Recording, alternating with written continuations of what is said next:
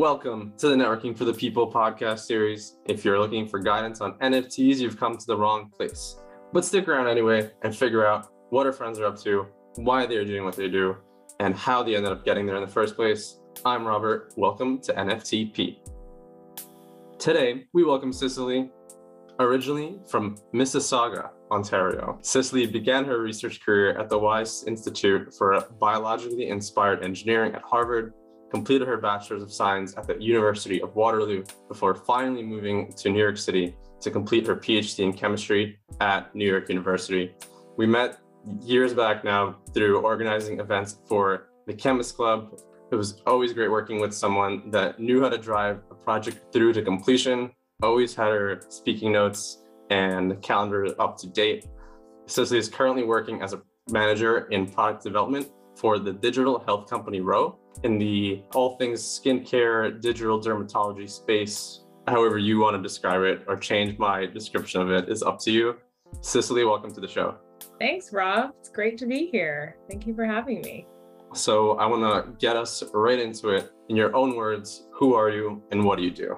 It's great to chat with you.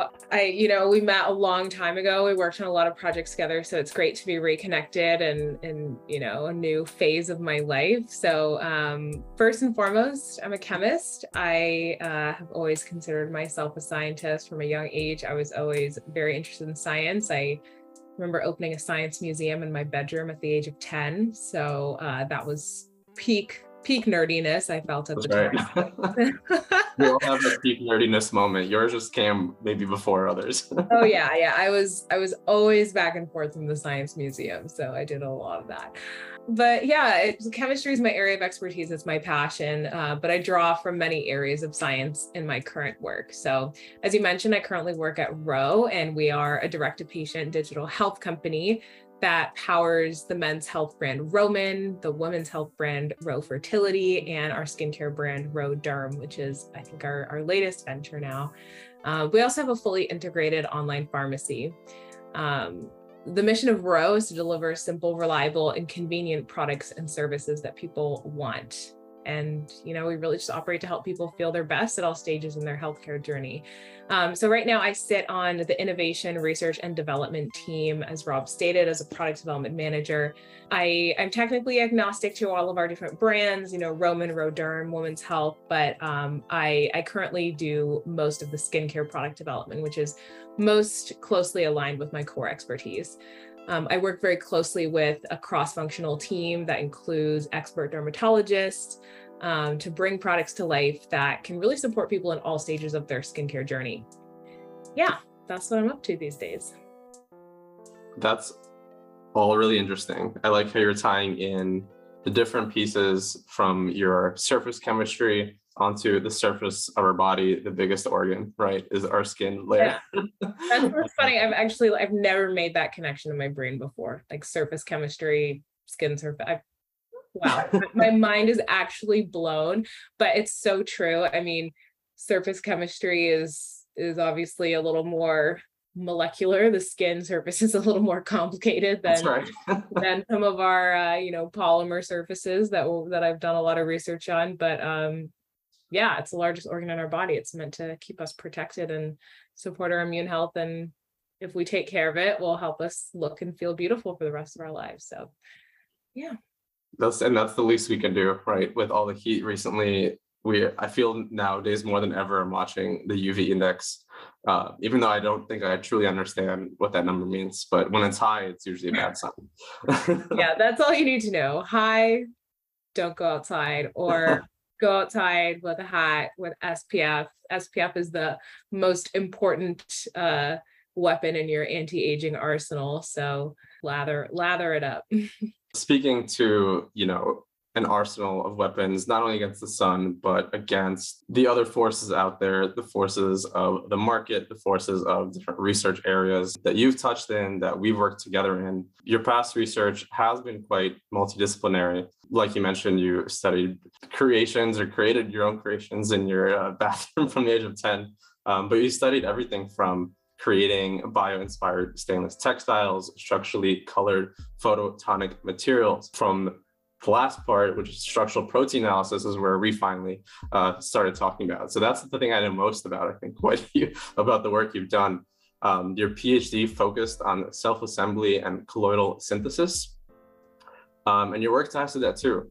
Elements in healthcare are combining those usable final products or solutions uh, and bringing them to patients. There's a lot of different things going on that you've worked on that you're putting out into the market now, your job. My question is for you is um, what aspects of your education do you feel that you most strongly bring to your work or uh, that you tie more closely to?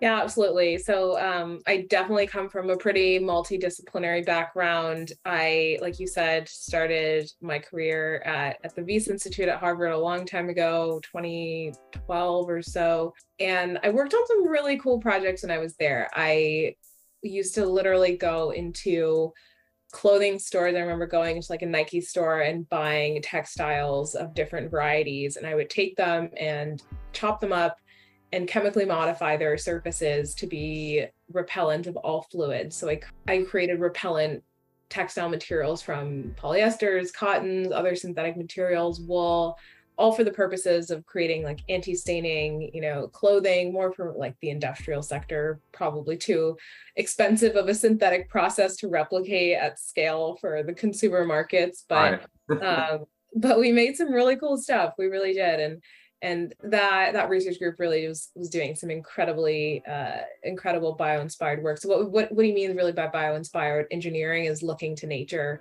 for inspiration uh, when it comes to designing materials. So these repellent materials I was working on were inspired by the, the Nepenthes pitcher plant, which is one of those carnivorous plants that has like a very slick edge that water mm-hmm. gets entrapped in and it causes it to be quite slippery and then ants will slide into the belly of the plant. So it traps the ant into the plant.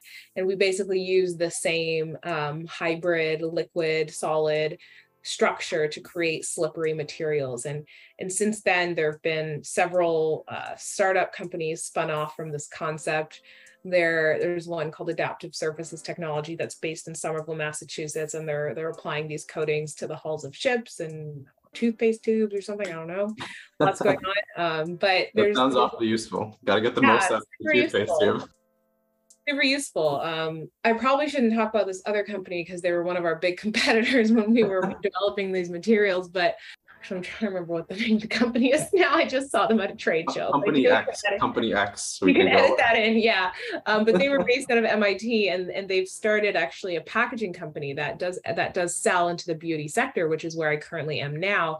Um, and they create these slippery coatings, and and actually do have a partnership with Colgate, um, in which they have toothpaste that actually doesn't stick to the inside of the tube. So you're really getting a very sustainable removal of all the material from the tube because there's so much product loss with sticking to packaging. Yeah. So creating packaging solutions for the cosmetic sector. So, you know, coming full circle uh, to what I do now, I draw upon my past education all the time to do my job, whether it's directly the research I've been doing um, or just applying learnings from being able to adapt new areas of science of which I've dipped my toes in many. Um, like you said, everything from materials to structural biochemistry. I, I spent a short while doing structural biochem research. I realized I didn't want to grow cells ever again. I just couldn't stand the smell of, of growth medium and I was like, no more chemistry, cell bio. I was I was out, pivoted into the colloidal chemistry realm, which is very applicable to cosmetics industry, and and fell in love with the beauty industry very quickly. And, and what colloids are, they're basically small little particles, and they're suspended in a liquid medium. So things like milk are colloid suspensions, things like clouds, we have particles of water droplets suspended in air. Um, there's so many examples of this in daily life. Paint, which is, you know, particles of oil suspended in another oil medium. Mm-hmm. Um, when you look at these things under the microscope, you basically see a bunch of little spheres just bouncing around in, yeah. sort of liquid or, or, gaseous medium. So it was always my favorite. So, uh, sorry to interrupt. It was always my favorite acronym. Wow. It was like water, oil, water, Yes, oil and water, water and oil, and you know, in the cosmetics, we've got other many other things, silicone and oil and water and all kinds of stuff. Um, but yeah, cosmetics is all about colloidal chemistry. It's all about emulsions. Um, again, emulsions being those milk like structures that make up our lotions and our creams and our serums and all these things. So, understanding the physics of how these uh, these materials come to exist and remain stable and how they're synthesized. This is this is how we as you know cosmetic chemists create products. So anyway that's that's a whole lot of science but getting back to sort of what i'm doing now doing a phd really most importantly taught me just how to dig deep and how to be resourceful when it comes to answering scientific questions and drawing on multiple areas of learnings PhDs really teach you how to research with intent, to be resourceful, and most importantly, to have integrity with, you know, what we're putting out into the world. I work in the consumer products industry now, and, you know, people interact with our products. We want to make sure that we're doing our diligence, putting things out that are safe, that are efficacious, and especially from in a healthcare company, this is very, very important to me. Um, but you know i've really learned how to adapt to new ideas which has been really critical in my role as a dermatology and skin science professional now. Uh, dermatology was fairly new to me and I still do a lot of research. I read tons of scientific literature um, and research really comes into play at many stages of development, primarily when we're developing initial concepts for products, we're ideating, we're innovating, we're thinking through, you know, what is the physiological goal that we want to achieve. Um, but then I also work very, you know, operationally and I, I help support our, our marketing team. I work on claim strategy we uh, we have to develop marketing claims that are true to science in order to get these products onto the market. So we we really work hard to make sure that the scientific data underlying our ingredients and our products mechanisms of action have been well studied, screening for safety and toxicology, um, and of course we consult with our expert dermatologists and regulatory team to ensure ensure alignment and safety. So. Um, you know, whenever we develop cosmetic or OTC products, we also want to make sure that they perform as intended, whether that be to help reduce appearance of fine lines and wrinkles or to moisturize. We always execute testing and research to substantiate claims before anything hits the market. Um, so I can really confidently say not all brands launch products with this standard of quality and research excellence, but we really set the bar high at Ro, and this is something that I'm very proud of.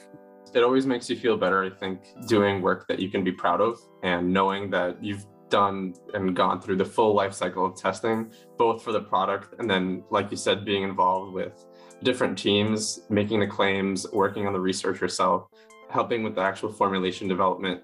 Um, it's a lot. It's a lot of information that you have to balance. That's for sure. Um, as you're trying to learn new things and make sure you're actually releasing the latest and greatest, and not only that, but the best. To that point of having to work in that full life cycle of again working with the different teams. When i was in school i didn't remember having to always focus and think about those different tangents or the different parts. Um, research at least in my graduate degree was very focused on uh, the problem statement um, you know immediate solution right? Not always thinking about other regulations in place um, because you're not always putting a real product out there. Maybe with uh, research um, you know you could write a paper and get published but it doesn't mean it's going to turn into a final product. What would you say was difficult or maybe there was nothing difficult for you and it was all really easy uh, to transition from you know doing that peer research in your uh, during your doctorate work and then bringing yourself and having yourself cover all those different areas now? Yeah it's definitely been uh, quite the transition and and honestly and I get asked about this all the time by my previous colleagues from grad school. And, you know, I always try and give them the best advice that I can, but I I feel like it's almost impossible to describe how different my day-to-day life is than in doing peer research and and what you've mentioned in terms of thinking about regulations and you know how to actually bring things to market like that these aren't things you think about when you're just doing fundamental research. You're just thinking about the technology and and and that's good and bad. You know it, it, i think it can sometimes lead to more innovative ideas, but ones that might not always be commercializable, but that's not always people's goals, right? But transitioning from research to healthcare, it's it's definitely been a learning challenge, but I've I've very much enjoyed it. It's definitely inspiring to work amongst medical doctors and scientists of so many varieties. My first few projects at Ro were actually in dietary supplements, which was uh, quite an interesting industry to dip into. Really allowed me to tap into my biochemistry knowledge um, which is what I studied in my undergrad degree, and, and apply it to a new industry. Dietary supplementation formulation is really just all about metabolism understanding ultimately. Um, I've since transitioned to pretty much only managing skincare, and I really love it. I'm definitely more comfortable here. I I still do a lot of research, but my work is much more balanced and dynamic than when I first started at Ro, and definitely more so than graduate school. Uh, truthfully, I don't like to work on one tiny segment of research for long periods of time. Yep. research grad school was far too theoretical for my liking. And I learned a lot. I again learned a lot of integrity, grit, perseverance, resourcefulness, ability to learn fast and cope with failure. Grad school is a lot of failure. Um, but I'm definitely much happier making products that can help change people's lives or at least help people look and feel beautiful depending on their goals when they come to our platform. Um, product development also lets me work very cross functionally and really see the full life cycle of a project more quickly. I am a very extroverted person. I I spent a lot of time in grad school in windowless microscope rooms, just samples for hours at a time. It was just dark, grueling. Oh my gosh, not talking to anyone for days. It, I can't, I can't work like that. Um, but now I I work very collaboratively with brand marketing, our in-house derms, uh, consumer insights teams, and so many other stakeholders to create products and concepts that really align with our patient and consumer needs and and market opportunities as well. So, um, you know, once new projects are briefed out after all that sort of concepting and, you know, market alignment work and brand alignment work, my work becomes a lot more operational. I work very closely with supply chain, with our quality assurance teams and, and our packaging teams to actually bring these products to market. Um, and, and I also work very closely with regulatory and legal on everything from executing manufacturing contracts, agreements to um, to claims construction, product testing, and really support most of the cross-functional initiatives through to go to market and, and product launch. So yeah, it's it's a lot of fun.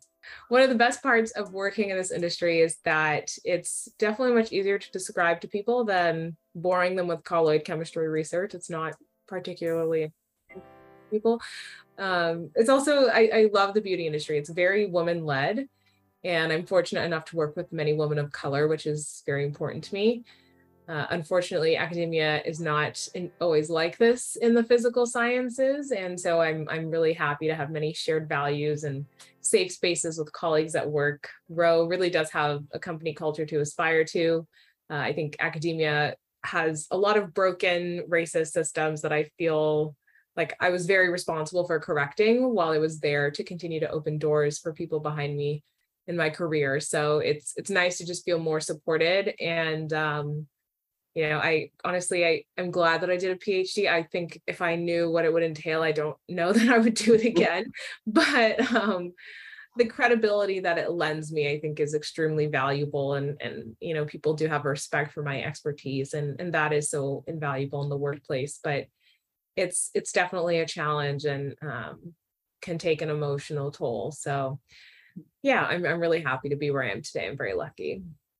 And I'm happy that you found a place where you can kind of pull, uh, you know, your own passion of, you know, not only representing yourself in the space, but pulling in the experience, showing that that grit and perseverance that you mentioned before really does go a long way there's a lot of facets to you know your own grit that needs to go into staring at cells under a microscope and different chemical solutions. I don't need to tell you that. remember? No no cells.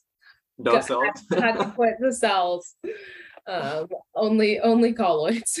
But no i'm happy for you that you're able to find this space. And it is something i want to touch on a little bit later through uh, some of the chemist club events that we did. One example was the diversity inclusion panel which you helped put together and lead. So I'm happy that you can bring that full circle and really tie in what you learned, the ability to learn, the ability to find out new research, take on new materials that you probably wouldn't have expected, like this whole dermatology initiative. I know I mentioned it before, but it's impressive and it's really cool that you're able to study and learn all about that.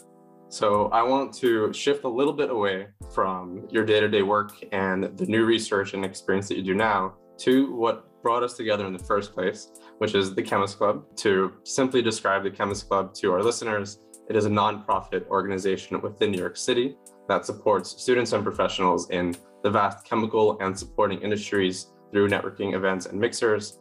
Um, like I mentioned, you led some of our um, panels within the Chemist Club um, with a couple of help from a few of us through our bonding conferences. Go shout out to Alex and Ashley. We'll have to send this uh, over to them if they haven't heard already. But through some of those conferences and presentations, we had industry experts coming to give their states on the state of the industry. The first instance specifically pointed to the United Nations Sustainable Development Goals. Many of the Sustainable Development Goals not only have to do with how do we sustain the planet um, in terms from the environmental perspective, but also tied to the diversity inclusion piece that you mentioned before, uh, the digital innovation piece. How can we interlace the industries, interlace our experiences and knowledge to make our own lives better? Um, and not only for ourselves, but for the people around us. Pointing to, let's say, those three examples of the sustainability panel, the digital innovation panel, and then the diversity inclusion panel. Can you point to any one of these and say, yes, this helps guide my day to day or general work life activities? Yeah, those are all such important topics. And uh, Rob, we had so much fun planning those events. Um, a lot of stress, a lot of fun. Yeah. a lot of stress, a lot of fun. But I mean, really, we brought hundreds of people into those rooms to discuss the sustainable development goals and digital innovation and diversity, equity, and inclusion. I mean, over the course of three years, I think we we drew in at least 500 people to those events. I think uh, I, I, learned a lot from planning those events and mm. from the again the pure grit it takes to fill a room with uh, engaged industry professionals from all over new york city. We had guests coming in from parts other parts of the country from other cities and you know just to hear what what all these thought leaders had to say. I mean we had chief officers from dow and l'oreal and other major chemical corporations. It was really a great success. Um, and from the UN itself, you know. From the UN, that, yes, helps. yes, we had a partnership with the UN, that sustainability conference, I, I really feel in this day and age, it would be amazing to have a repeat event, especially now that we're just older, we know more, and we have a deeper understanding of how sustainability um, really is impacted by all industries and all parts of the supply chain. And and it's something that I think about a lot. There there really are so few metrics out there when it comes to defining what sustainability means for a business, and it's because you know supply chains are so complex. I mean in my business you know we start with raw materials which can have petrochemical origins plant origins you know a variety of different feedstocks. Um, so there's obviously you have to consider sustainability at that point. Where is it coming mm-hmm. from? And you know what what are the emissions affiliated with creating that raw material? And you know what's the water usage? Like is it is it on is it on stolen land? Is it like what's the how much are you producing per hectare? There's just there's so many ways to define whether that raw material itself is sustainable and then a cosmetic product is you know some compilation of it could be 10 to 30 different raw materials if you have a fragrance ingredient it could you, you could be getting into the hundreds because those are very you know chemically complex mm-hmm. substances and then you know of course the manufacturing of that process is it, it heat required? Is it how much water use does it have? There's it's it's like you start to think about all the aspects of this and it's so overwhelming and um and we haven't even started talking about packaging packaging yet you know and yeah. and then you know end life of course a lot of you know post consumer recycled packaging is not recyclable ultimately so I I feel like obviously the list goes on, on all day and like think about it and it's just like it's obviously more complex than the typical consumer can really appreciate. I don't think people are really thinking about where, you know, the full supply chain of the product they're buying off the shelf at Target. But you know, there's obviously a lot of greenwashing that's happening, like the, the, the psychological impact of just putting a leaf on a product, you know, to make people feel like it's it's something better for the environment is so powerful. But um, in reality, there are no standardized metrics in the beauty industry for evaluating sustainability. But there are some people that are that are doing um, great things in terms of starting to actually, you know, put some data-driven uh, metrics behind how to evaluate product sustainability and provide those tools to beauty companies to use to to be able to understand what the true carbon footprint of their product is. So I'm really happy that consumers are becoming interested in understanding whether their product has an impact on the environment. But, you know, ultimately, there's just the time scale of like consumers driving, you know, real innovation and, and driving companies to and to hold them accountable for adhering to these metrics it's it's just still too long and we're really running out of time and realistically the beauty industry is not the biggest contributor to uh to to greenhouse gases. Um we've got the automotive industry to blame for that and and the and the plastics industry of course. So um it's it's it's a challenge. I think we could definitely have some pretty uh, some much more advanced conversations now than we did at this event. What was it, 2018, maybe? 20, 2017 yeah so long ago. We were so young and you know our we were it's crazy how much we've pro- we've learned collectively since then. Um, so yeah i still think about that a lot and um, and of course with the dei aspect i mean i work in tech there's still a lot a lot that needs to change in terms yep. of underrepresented minorities in this industry. But I've always fundamentally believed that it really starts with education access. And, um, you know, all these issues are quite intersectional, of course. I mean, most communities of color exist in in locales that have higher pollution rates that are in closer proximity to industrial um, you know industrial plants and things like that so yeah, um, I'm sort of just rambling in circles right now, but of course, these things impact my day to day life and work. Um, you know, we all got to eat, so I'm not going to pretend as though I I I work. I guess what's the word I'm looking for? Like, you know, we're not perfect as a company. Yeah. We're like our goals are clinically effective skincare. We're not trying to be the most sustainable skincare company on the market, but there are some things we do really well, and we provide we provide products and services that really help improve people's health outcomes and and there's there's a place for that too.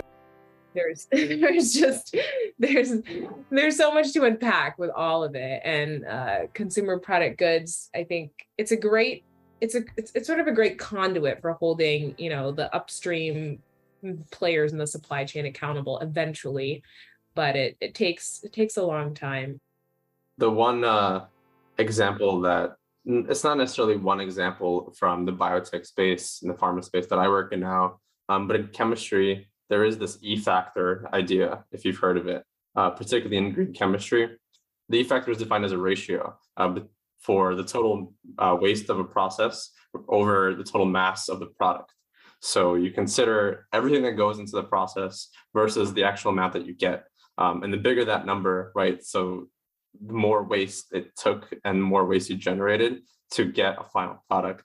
So if I think about it from the biotech space, we use so much water, so many raw materials, packaging, etc., to produce, you know, single tablets, to produce single vials. Uh, so the number in the biotech space is actually insanely high. If I just think about it, you know, the ideal factor, the ideal E factor is zero because you know, you, you know, it's a closed process. You're not generating any waste, and you're able to reuse everything. But that's just not realistic, like an ideal gas. Yeah, I would imagine skincare and um, even oil and gas, there's a lot more use for some of the byproducts that uh, you can bring back in, back to life.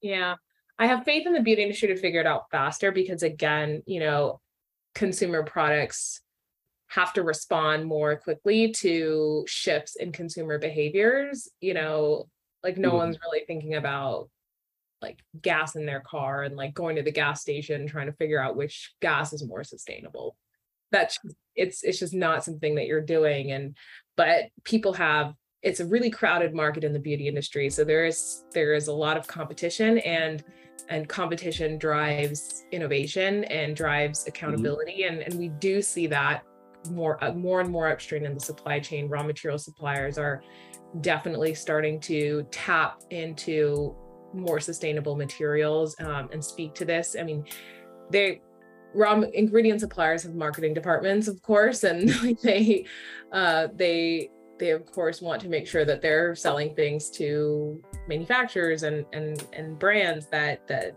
are aligned with consumer behavior. So I have faith that we're going to get there faster in the beauty industry. It's it's it's very heavily scrutinized by consumers, um, which I think is really good. And I, yeah, although I, I don't agree with all the philosophies in the clean beauty industry, I am really pleased that like however muddled the messaging may be, like the outcome is like it's it is about sustainability ultimately, but people there's a lot there's a lot of nuance there. You know, like for example, natural materials not necessarily the most sustainable. Synthetic processes can produce chemically identical materials at a fraction of the impact on the environment than you know can you imagine if we had to squeeze vitamin c out of every single orange versus produced synthetically for for decades it's i mean there's no real like naturally derived vitamin c because it's just far too much land and water use to justify yeah. something that we know how to make very well very efficiently and very inexpensively um and Florida's going underwater, uh, so we're yeah, gonna we're gonna run out of oranges. We're gonna run out of oranges. I run out of Florida oranges. I actually have no idea what the typical feedstock is for naturally dry vitamin C. Kakadu plums apparently have lots of vitamin C, kale, broccoli, but anyway. Red peppers, um, yeah.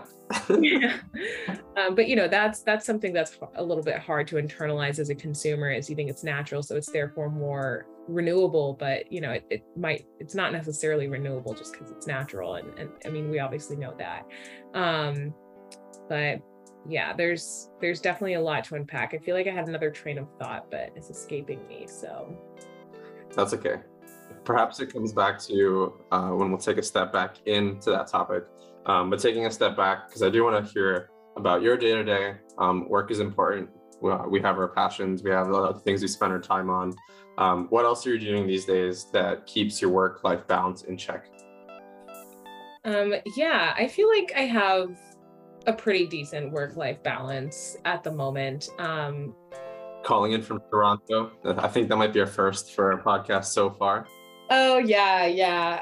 Um, I've been working from Toronto all week. I'm, I'm visiting some friends, which is nice as I'm, you know, from from the Toronto area. Um, but really, I think work-life balance is about attitude primarily and and management. Um, there, I think these two things are absolutely necessary. Somebody once told me that you don't have to be stressed to be productive, and this just I like that. really stuck in my brain. I was like, wow, this just blew my mind because I especially feel like as millennials, especially as millennials living in New York City, we've just fallen into this trap of always sinking into this fast paced, constantly stressed state of mind where everything is urgent and you know everything is crucial and nobody has time and everybody's busy ask them um, and you know i'm i'm not arguing that stress is just like about attitude and state of mind like there's definitely genuine causes of stress and stress is very hard to overcome but i do think that you know people especially in new york put a lot of pressure on themselves and and are under a ton of pressure at work and the work culture in the city is definitely very intense. Um, i've never really felt like too stressed working long hours when i need to because i'm not very regimented in my in my work cycles. There's days when i just am like kind of coasting through just doing what i need to do and then there's there's some days where i just like I just turn on and I'm focused all night and I'm just a machine and it's you yeah, know I feel that. yeah and and that I just kind of I, I oscillate between those two states which is yeah like my my partner for example he's the complete opposite. He's very regimented. He's like i go to the gym these three days. I go to the office these three days. I wake up at these times. I go to bed at these times. And like like he has to have routine to be successful. And i just am a bit more reactive to like day-to-day things um and and like if i have to move a meeting because something comes up or like you know i just tend to have i don't tend to get stressed about things like that. I i don't tend to get stressed about like giving presentations and stuff. It, well it depends on the audience but that's right um, you know like again like don't have to be stressed to be productive. Even if there's a lot to do, there's a lot you need to get done.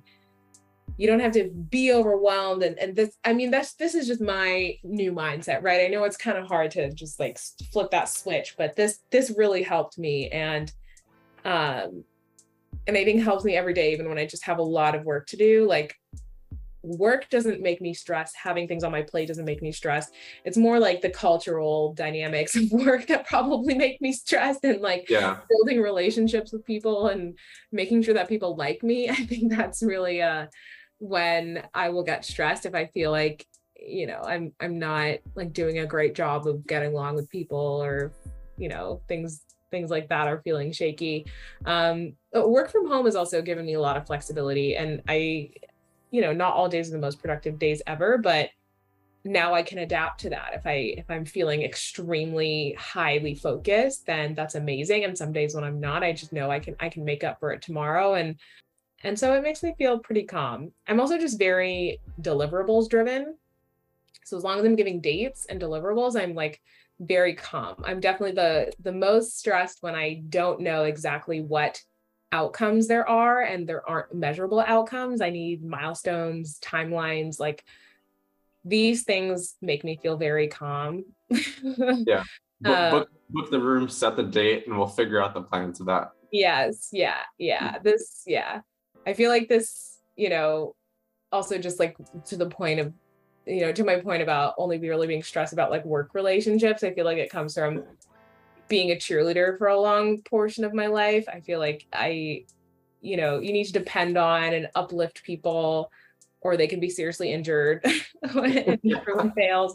And I I I'm really like I'm not great at confrontation. I I don't really care that much about like ownership and visibility. I just I actually really like my job and I want to get things done and um and I want to earn like the right for people to respect me in the workplace. I I don't want to manipulate people into thinking I know what I'm doing. I just want to like I want my work to speak for itself and Mhm. and that also comes from my upbringing, right? I was raised by immigrant parents. They made a cumulatively like 20k or something when I was born, bought a house somehow.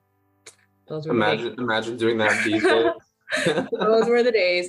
Still have that house too. Um, you know, they Nice. worked hard. They still do. They've done well for themselves now, and and I intend to do the work as well. Always have, always will. That's how I was trained, and um, you know, as long as my performance reviews are mostly positive, I feel pretty relaxed on a daily basis. And and I actually have a really outstanding and supportive manager, which I have to say really helps. He really empowers me to bring my best self to work. And um, yeah, I'm I'm just really grateful to be where I am in my life. I feel very balanced, and uh, I love where I work. I love who I work with. I just hope I can keep meeting managerial expectations and and growing within the company if I've earned it. So yeah. Couple of points that I just want to emphasize there, not in no necessary order, but ones that I resonate with. Finding those days where you can turn it on um, and get everything you want done, um, and being okay with the days where you're not your most productive self, or there's you know uh, a concert that is happening that night, and you're just you're focused on that, and you go, and the next Like, day, when was the last time you went to a concert in these pandemic times? I have no idea. Well, I'm so Ken- Kendrick Lamar is touring right now. So his tickets had come out some like Friday at 10 a.m. and I had a meeting. Um, and I told the person I was with, like, hey, I need to move this because I really need to get these tickets. So I was I was super I was super honest in the moment. I was like, this is important to me. It's on my good friend's birthday. And I need to guarantee that I get this. And he was like, go get your ticket. like, let me know. Like, should I go too? Like, do I need to know about this concert? I'm like, it's a, yeah. he's a, Yeah, he's a, you Pul- do need he's a. Pulitzer Prize winning um, artist. Um, but but anyway, uh, I think it's about being open with uh, you know how you choose to approach your problems and you know taking whimsical approach at times and being okay with how you're going to handle it and knowing that you're going to come to that solution at the end because you put in all the effort through your research so far um, your volunteer efforts um, your cheering efforts as a cheerleader um, I, remember I remember you i can't was it a high school team that you were uh, co-captain not co-captain and co-coaching It's very specific. Oh, very no, yeah. I was well. I was I was a co-captain on my. Yeah, I was the co-captain of my Texas high school cheerleading team, so I really had a real cheerleading experience. But but you're right. I also did I did help coach the NYU team for a year when I first moved to New York. Um, I had some injuries and I was like, I still want to be connected to cheerleading. So I honestly just kind of like showed up and was like, do y'all need help? That's and great. it was really fun. Um, was it one year or two years? Maybe two years. Yeah. Yeah, it was good. It was good times. No, that that's all great, and I'm happy that you're able to find time to do the things you're passionate about um, back then and even now. Um, so maybe to close, I want to hit you with one more question that you're not ready for. Uh, if you could talk to anyone who's either dead or alive from human history, let's say you have an hour of time, you're going to grab a coffee or a quick lunch, who would it be? Oh my gosh. I, I couldn't let you get away with no idea. You know what? I actually I thought of an answer. It would be Cicely Tyson because she's my namesake and she was such an inspirational black actress that, you know, also I currently live in Harlem. She was she is also from Harlem, so it feel like I'm born and raised. Yeah. it's home. Um, there's a smoothie around the corner, smoothie place around the corner from my apartment in Harlem that has a drink called the chocolate Sicily almond. And I Ooh. every time I go in there, I'm like, do I get a discount because my name is Cicely? Because you know, like Harlem things. But anyway, um, you know, obviously she she died at the age of 90 or something last year. 96. Six, two years ago.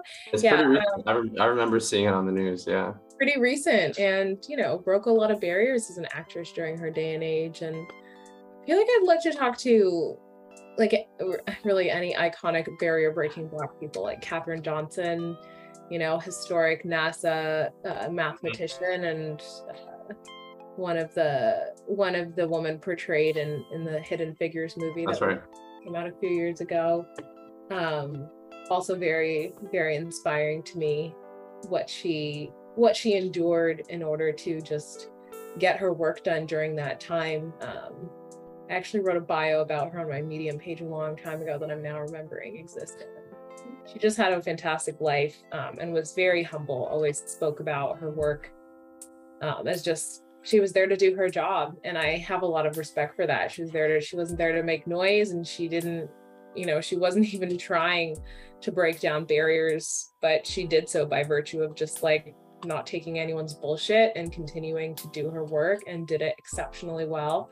Um, and you know, is a legacy. And she also died fairly recently. I think it was maybe last year as well, at the age of 101, I believe. Yeah. Um, so yeah, we'll go with them. Awesome. Well, thank you for providing your insight, your namesake. Um, it's certainly nice hearing about these different parts of uh, your life then, your life now, uh, things that we didn't always have time to talk about in the midst of the craziness of event planning and our own research work that we had going on. Um, but Cicely, I do want to thank you for your time today uh, on NFTP. Thank you for giving us your thought process as you have started and are already working through these early stages of your career. Thank you. I really appreciate chatting with you, Rob. And um, yeah, happy to happy to chat anytime. Um, and I hope you have a great rest of your week. Thanks for Thank having you. me. Of course. Thanks to all our listeners. Please visit our website at nftpcast.com. Follow us on Spotify. Complete the Google form on our website to stay in touch. Submit future topics and industries for us to cover, recover, and discover. Tune in for the next episode and see you next time.